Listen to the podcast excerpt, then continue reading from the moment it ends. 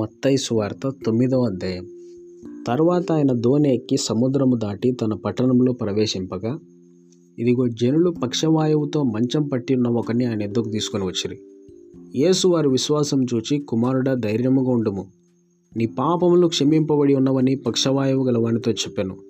ఇదిగో శాస్త్రంలో కొందరు ఇతడు దేవదూషణ చేయుచున్నాడని తమలో తాము అనుకొనగా యేసు వారి తలంపులు గ్రహించి మీరెందుకు మీ హృదయంలో దురాలోచనలు చేయుచున్నారు?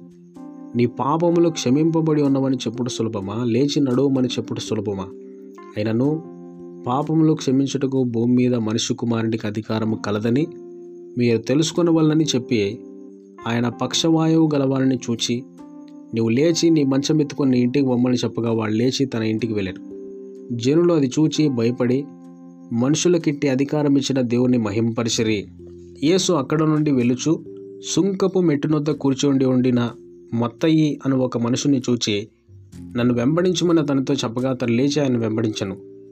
ఇంటిలో భోజనమునకు యేసు కూర్చోండి ఉండగా ఇదిగో సుంకరులను పాపులను అనేకులు వచ్చి ఆయన యుద్ధను ఆయన శిష్యుల యుద్ధను కూర్చుండిరి.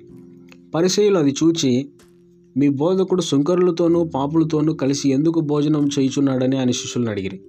ఆయన ఆ మాట విని రోగులకే కానీ ఆరోగ్యం గలవారికి వైద్యులు అక్కర్లేదు కదా? అయితే నేను పాపులను పిలవచ్చు తిని కానీ నీతిమంతులను పిలవరాలేదు. గనుక కనికరమునే కోరుచున్నాను కానీ బలిని కోరను అను వాక్యభావం ఏమిటో మీరు వెళ్ళి నేర్చుకున్నాడని చెప్పాను. అప్పుడు యోహాను శిష్యులు ఆయన ఎద్దుకు వచ్చి పరిచయులను మేమును తరచుగా ఉపవాసం చేయుచున్నాం కానీ నీ శిష్యులు ఉపవాసం చేయరు. దీనికి హేతువేమని ఆయన అడుగుగా యేసు పెళ్ళి కుమారుడు తమతో కూడా నుండి కాలమున పెళ్ళి ఇంటి వారు దుఃఖపడగలరా పెళ్ళి కుమారుడు వారి యుద్ధ నుండి కొనిపోబడు దినములు వచ్చును. అప్పుడు వారు ఉపవాసం చేతురు. ఎవడనో పాత బట్టకు కొరత బట్ట మాసిక వేయడు వేసినలా ఆ మాసిక బట్టను వ్యక్తిపరచును చినుగు మరీ ఎక్కువగును. మరియు పాత తిత్తుల్లో క్రొత్త ద్రాక్షరసం పోయరు పోసినలా తిత్తులు పిగిలి ద్రాక్షరసం కారిపోవును తిత్తులు పాడుగును.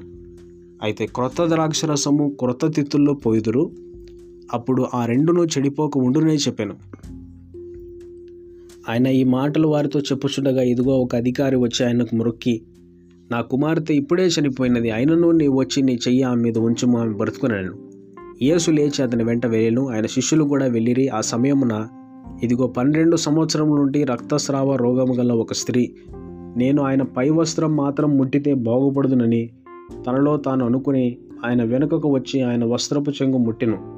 యేసు వెనుకకు తిరిగి ఆమెను చూచి కుమారి ధైర్యముగా ఉండుము నీ విశ్వాసం నిన్ను బాగుపరిచినని చెప్పగా ఆ గడియ నుండి ఆ స్త్రీ బాగుపడెను.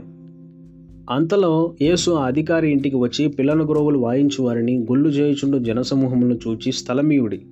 ఈ చిన్నది నిద్రించున్నదే గాని చనిపోలేదని వారితో చెప్పగా వారు ఆయన అపహసించిరి. జనసమూహమును పంపివేసి ఆయన లోపలికి వెళ్ళి ఆమె చెయ్యి పట్టుకునగానే ఆ చిన్నది లేచెను. ఈ సమాచారము ఆ దేశమంతటను వ్యాపించను. యేసు అక్కడ నుండి వెళ్ళుచుండగా ఇద్దరు గురిటివారు ఆయన వెంట వచ్చి దావీద్ కుమారుడా మమ్మను కరుణించమని కేకలు వేసిరి. ఆయన ఇంట ప్రవేశించిన తర్వాత ఆ గురిడివారు ఆయన వద్దకు వచ్చిరి. యేసు నేను ఇది చేయగలనని మీరు నమ్ముచున్నారా అని వారిని అడుగా వారు నమ్ముచున్నాం ప్రవ్వా అని ఆయనతో చెప్పిరి. అప్పుడు ఆయన వారి కనులు ముట్టి మీ నమ్మిక చొప్పున మీకు కలుగును కాక అని చెప్పినంతలో వారి కన్నులు తెరవబడాను. అప్పుడు యేసు ఇది ఎవరికి తెలియకుండా చూచుకున్నాడని వారికి ఖండితంగా ఆజ్ఞాపించిన ఆయనను వారు వెళ్ళి ఆ దేశమంతటా ఆయన కీర్తి ప్రచురం చేసిరి. యేసును ఆయన శిష్యులను వెళ్ళుచుండగా కొందరు దయ్యము పట్టిన ఒక మూగవాన్ని ఆయన దగ్గర తీసుకుని వచ్చిరి. దయ్యము వెళ్ళగొట్టేబడిన తర్వాత ఆ మూగవాడు మాట్లాడగా జనసమూహములు ఆశ్చర్యపడి ఇస్రాయిల్లో ఇలాగ ఎన్నడూనూ కనబడలేదని చెప్పుకొనిరి. అయితే పరిచయులు ఇతడు దయ్యముల అధిపతి వలన దయ్యములను వెలగొట్టుచున్నాడని చెప్పిరి. యేసు వారి సమాజ మందిరముల్లో బోధించుచు రాజసువార్త ప్రకటించుచు ప్రతి విధమైన రోగమును ప్రతి విధమైన వ్యాధిని స్వస్థపరచు సమస్త పట్టణముల ఎందును గ్రామముల ఎందును సంచారం చేశాను.